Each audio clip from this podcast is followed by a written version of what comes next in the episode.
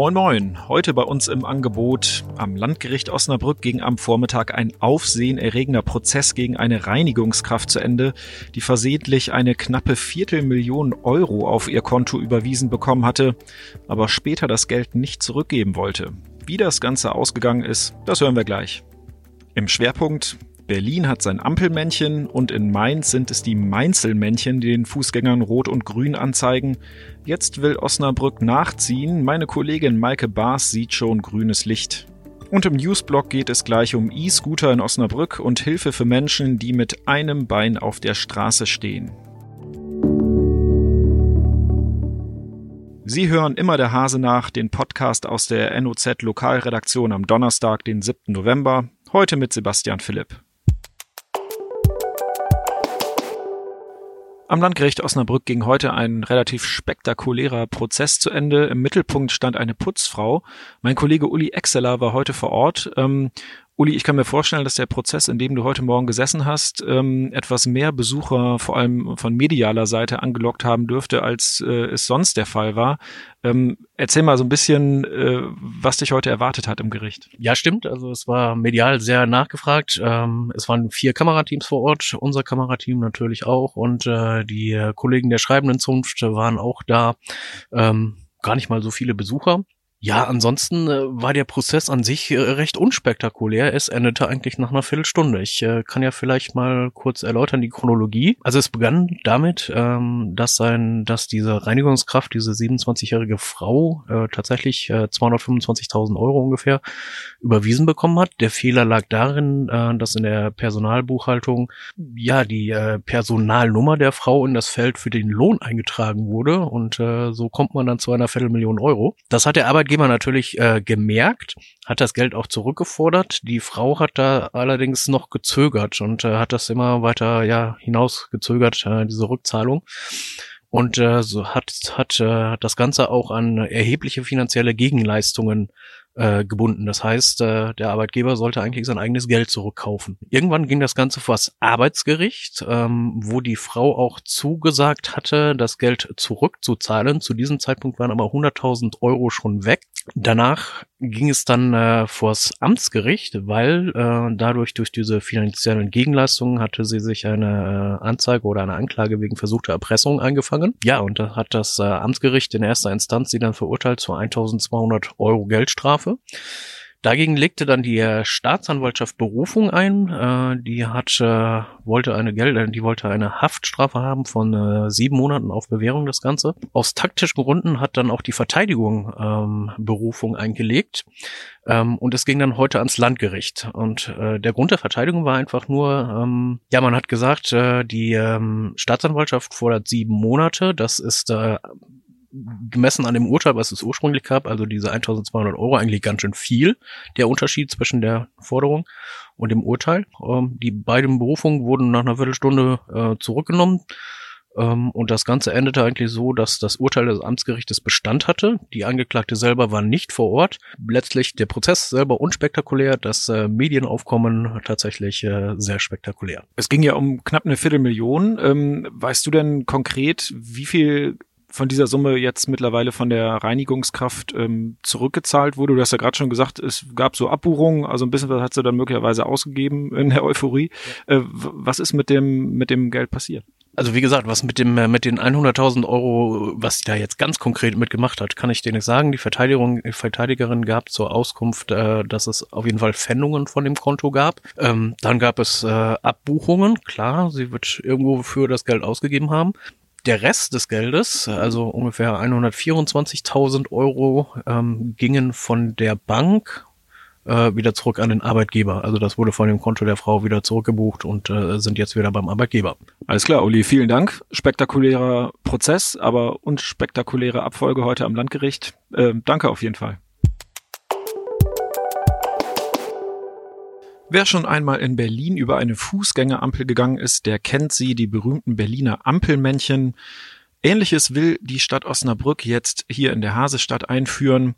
Es handelt sich dabei allerdings nicht um die VfL-Raute, sondern ein anderes Symbol, das jeder mit Osnabrück in Verbindung bringt. Meine Kollegin Maike Baas hat sich um das Thema gekümmert. Maike, ähm, was sehen wir denn bald auf den Fußgängerampeln hier in der Stadt? Es soll zu sehen sein der Steckenpferdreiter, also das Symbol der Friedensstadt Osnabrück.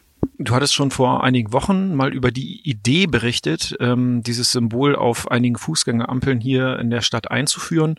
Ähm, wer ist denn eigentlich auf die Idee gekommen und wie ist die Vorgeschichte des Ganzen? Also man sagte mir von Seiten der Stadt, dass die Idee schon länger kursiert hat. Allerdings hat es quasi einen konkreten Anlass gebraucht, um das jetzt mal ähm, näher ähm, in die Planung mit aufzunehmen. Und es hat eine Mitarbeiterin gegeben, die hat das über das interne Vorschlagswesen als Idee eingereicht. Also das ist im Prinzip ein Prozedere, wo Mitarbeiter Verbesserungsvorschläge machen können.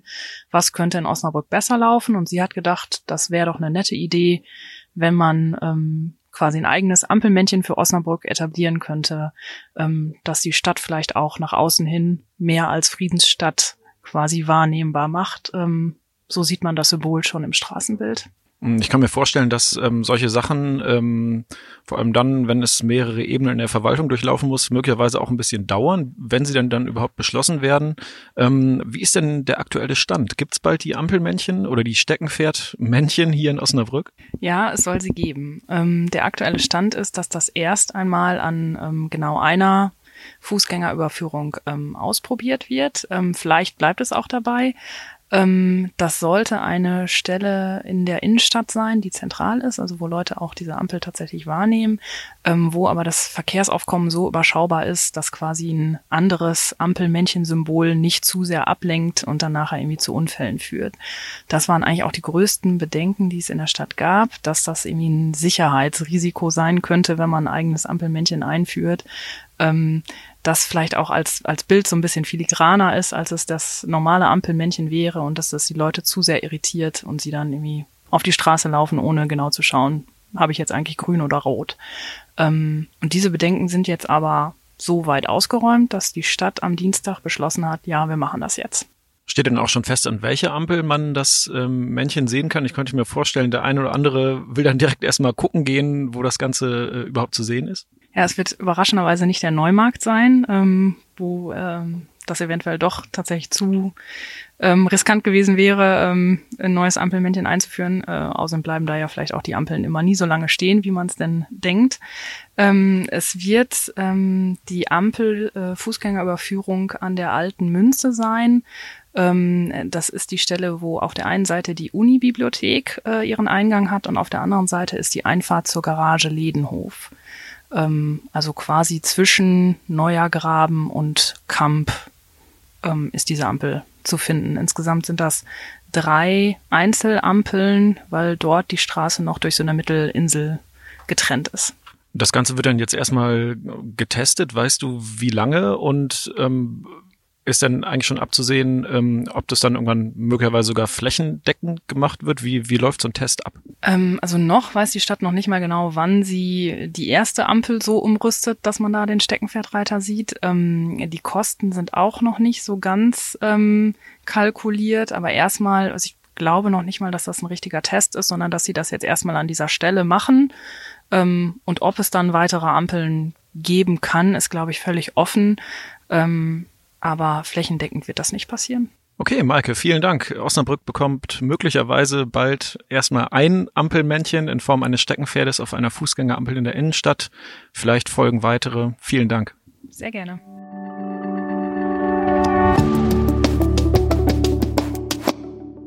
Und jetzt sind wir schon beim Newsblock. In vielen deutschen Städten fahren sie ja schon oder stehen bisweilen auch den Fußgängern im Weg.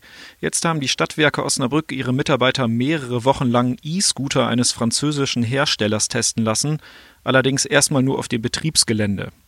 Offenbar waren die Testpersonen der Stadtwerke aber nicht vollends mit den Rollern zufrieden.